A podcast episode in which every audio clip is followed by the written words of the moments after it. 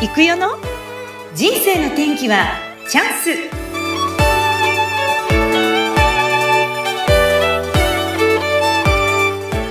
はい今日もスタートいたしました。人生の天気はチャンス。この番組はゲストさんの人生を自らのお口で語っていただきご自身の人生の振り返り人生観などを探る番組です。本日のゲストは住友生命保険相互会社の山口美恵さんを呼んでおります。美恵さんこんにちはこんにちは。よろしくお願いいたします。お願いします。はい。では、はいまず最初に自己紹介を簡単によろしくお願いします。はい、えー山口美恵と申します。住友生命であの保険の営業職をしております。今はあの所長職もしてまして、新人育成などにも力を入れて毎日頑張っています。どうぞよろしくお願いします。はい。よろしくお願いいたします。なんと、美恵さん、かっこいいですね。所長ですよ。素敵です。チームリーダーみたいな感じなので、はい、そうなんですね。はい、ちょっと恥ずかしいです。とんでもないです。はい本当にね、忙しい中、ありがとうございます。いえいえ嬉しいです。はい。この、えっと、住友生命さんの、この、今やってらっしゃるお仕事なんですけども、はい。たくさんその、従業員の方っていうか、部下になられる方もたくさん今いらっしゃるんですか？今はそうですね、あの、ありがたいことに6人ぐらいいます。そのやっぱり教育っていうと、はい。人に何かを伝えるって難しいんじゃないかと思うんですけど、その辺はいかがですか？そうですね、あの、結構保険屋さんって皆さんなんか口が上手くないとできないんじゃないかって思われる方たくさんいると思うんですけど、はい。結構あの、喋ることよりも聞くっていうのがすごく大事で、あの、お客さんの要望だったり、あの、何をね、この人はあの求めてるのかなっていうところを聞き出す力っていう方が大事なんじゃないかなって思ってて、うんその新人さんに対しても何が必要なのかなって聞き出すうん。っていうのを方に力を入れてます。聞く方ってやっぱりすごく難しいけど大切ですよね。そうですね。はうんい。どうしても自分の方が喋りすぎちゃったりするので、そこはちょっと気をつけてうんいます。ああ、そっかそっか。じゃあ、はいでもなんか聞くとこによると、最近になってすごくその部下の数が増えたっていうこともちらっと聞きましたが、そうなんでしょうか？そうなんですよ。あの、本当に1年ぐらい前に比べると、一度にドカドカ、ドカドカっていうか、あの、ありがたいことに本当に、あのご入社していただいて、うんあの、増えてきてるので、うんはい。毎日大変ですけど、うんあの、楽しいです。そうですか。はい。今、それでこの会社さんの方で扱っている商品たくさんあると思うんですけども、はい。特にですね、こう力を入れている分野とかってあるんですか？はい。あの、今、あの、他社さんもそうだと思うんですけど、結構健康に関する商品、健康増進型保険みたいな、あの、商品を取り扱ってまして、そういった健康に関することをあの自分も意識してあの運動したりだとかあの食生活ちょっと気をつけたりだとかうん健康を意識してます。まあそうですよね。健康の商品を売る方が不健康だとちょっそうそうそうですね。ちょっとあの はいそうですよね。と、それでなんかそれに関するこうイベントなんかもすごく力を入れてるって聞きましたけど。そうなんです。あの住友生命ではあのバイタリティっていうあの健康増進型保険取り扱ってまして、でそれに関することでパークランっていうイベントをやってます。広野の海岸公園で毎週土曜日の朝8時からあの5キロをあの走ったり歩いたりうん完走するっていうイベントを毎週やってます。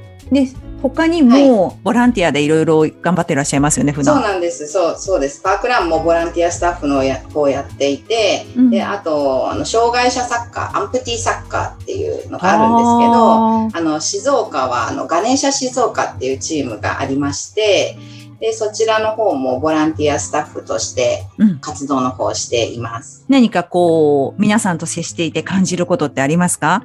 やっぱり障害者さんが、あの、一生懸命、こう、サッカーしたりしてるんですけど、うん。そういった姿を見てたり、そのボランティアとして、あの、裏方の方でやらせていただいていて、うん。皆さんの頑張る姿を見て、あ、私ももっと頑張らなきゃとか、もうちょっと何かできることあるんじゃないかなっていう、あうんの、気持ちに、こっちがね、あの、ボランティアスタッフってこう、支えてるそういったお仕事だと思ってたんですけど、はい。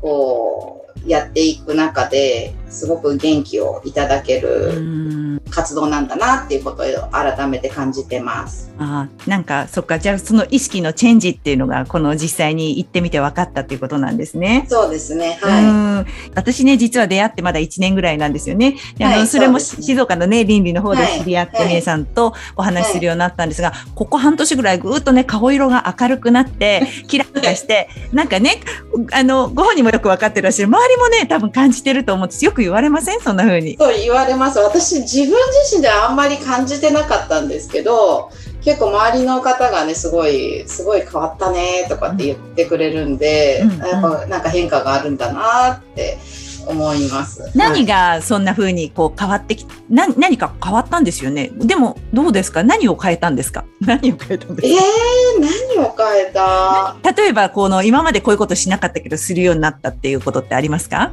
その、その倫理法人会の方でうん。実践じゃないですけど、うん。何かこう、コツコツとやっていきましょうみたいな、あの、話があった時に、うん。習慣化していくことがすごく大事なんだなっていうのを気づいて、あの、すごい自分の課題でもあるなって毎日思ってるんですけど、うんうん。やっぱり両親うんを大切にあのしていこうって、あの、改めて思ったので、はい。父はもうそう他界してるので、うん。毎日その仏壇にあのお茶をあげて手を合わせるっていうのを毎日やろうと思ったし、うん。で母はあの別でまだ生きてるんですけど、うん。あんまりあ関わることがなかったので今まで。はい。あの毎月1回は電話をして元気？とかってちょっとしたことを喋って、そういうのをやってます。うん、あすごいですね。でもそうやってコツコツやることっていうことで、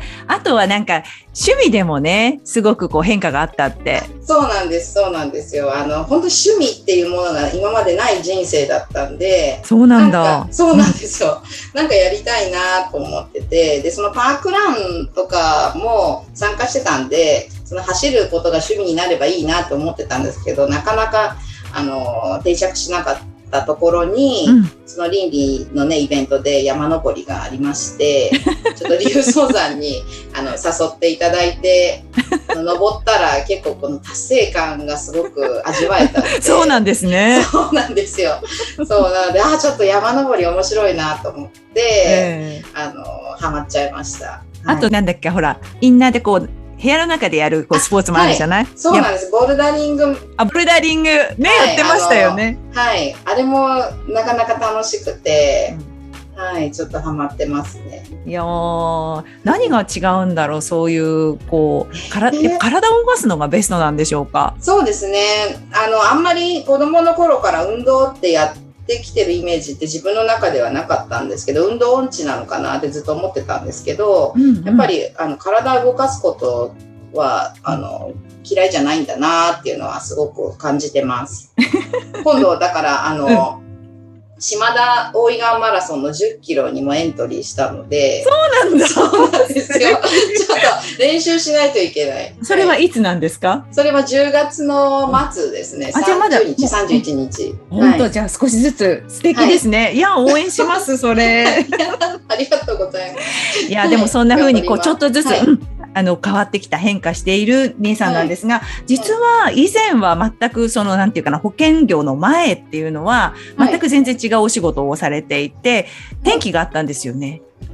そうですね。あのーずっと、あ、まあ、あの、結婚をしていて、で、ちょっと離婚をするかもしれないってなった時に、あの、それまでは、その、普通にパートで、スーパーで、あの、レジ打ちをしてたんですけど、その離婚をきっかけに、まあ、子供たちを育てていかなきゃいけないので、まあ、正社員で働かなきゃいけないっていうことで、住友生命の方うにん転職しました。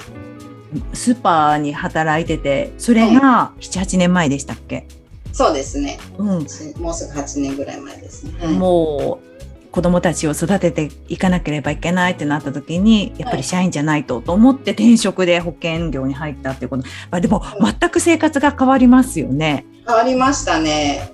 は大い。変でしたよねきっと最初は。大大変でした。私、あの、パートも初め10時から3時とか、朝がとにかく起きれなかったんで、こう、正社員だと月曜日から金曜日まで9時5時みたいな勤務スタイルだったんで、それもちょっとできるかなってすごい不安だったんですけど、うん。はい。まあ、なんかとにかくやらなきゃいけないんだなと思ってうん。やってました。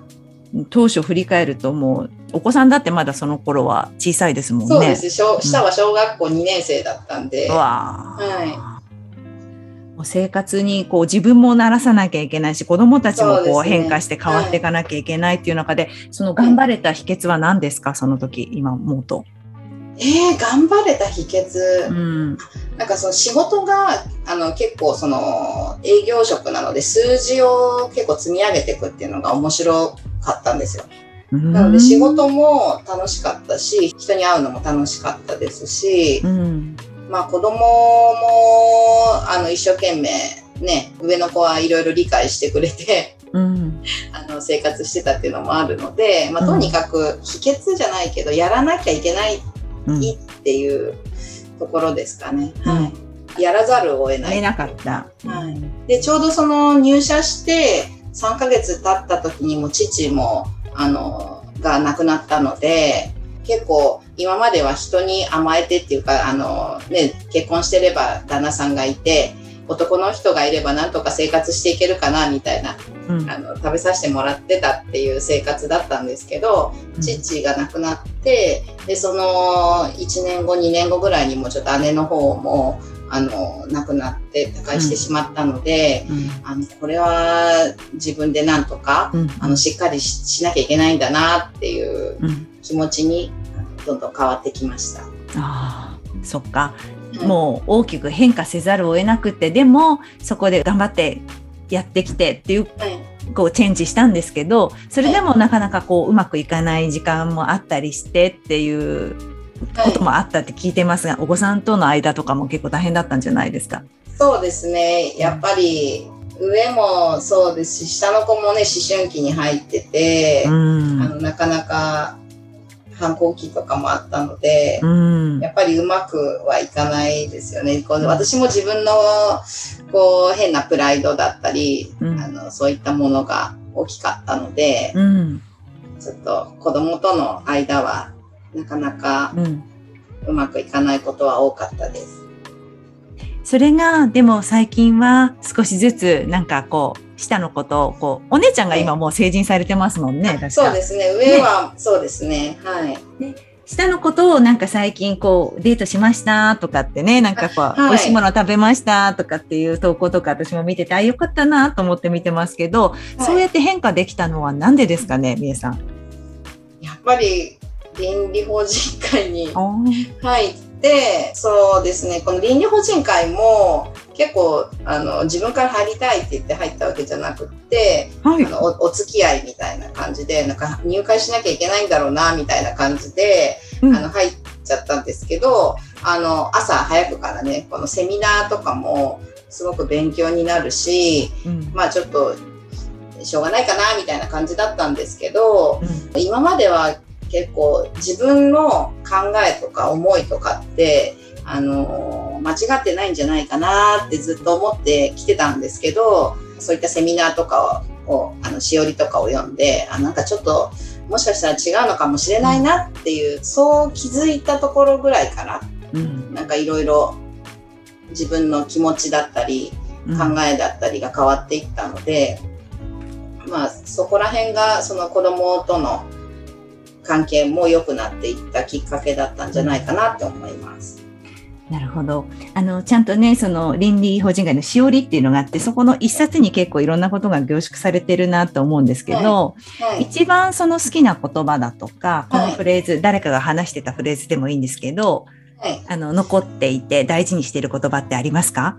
はい。あのーすごい好きなのは、あの、ウルは捨つるにありっていうフレーズがすごい好きで、はい。結構心配性なんで、うん手放したくないっていうか、物も捨てられずにいたりする、あの、性格なんですけど、うん、そう。あの、そう、あの、自分でこう決断して手を離すっていうか、捨てていくっていうこともすごく大事なんだなっていうのを、はい、そこの、あの、読んでうん強く思いました。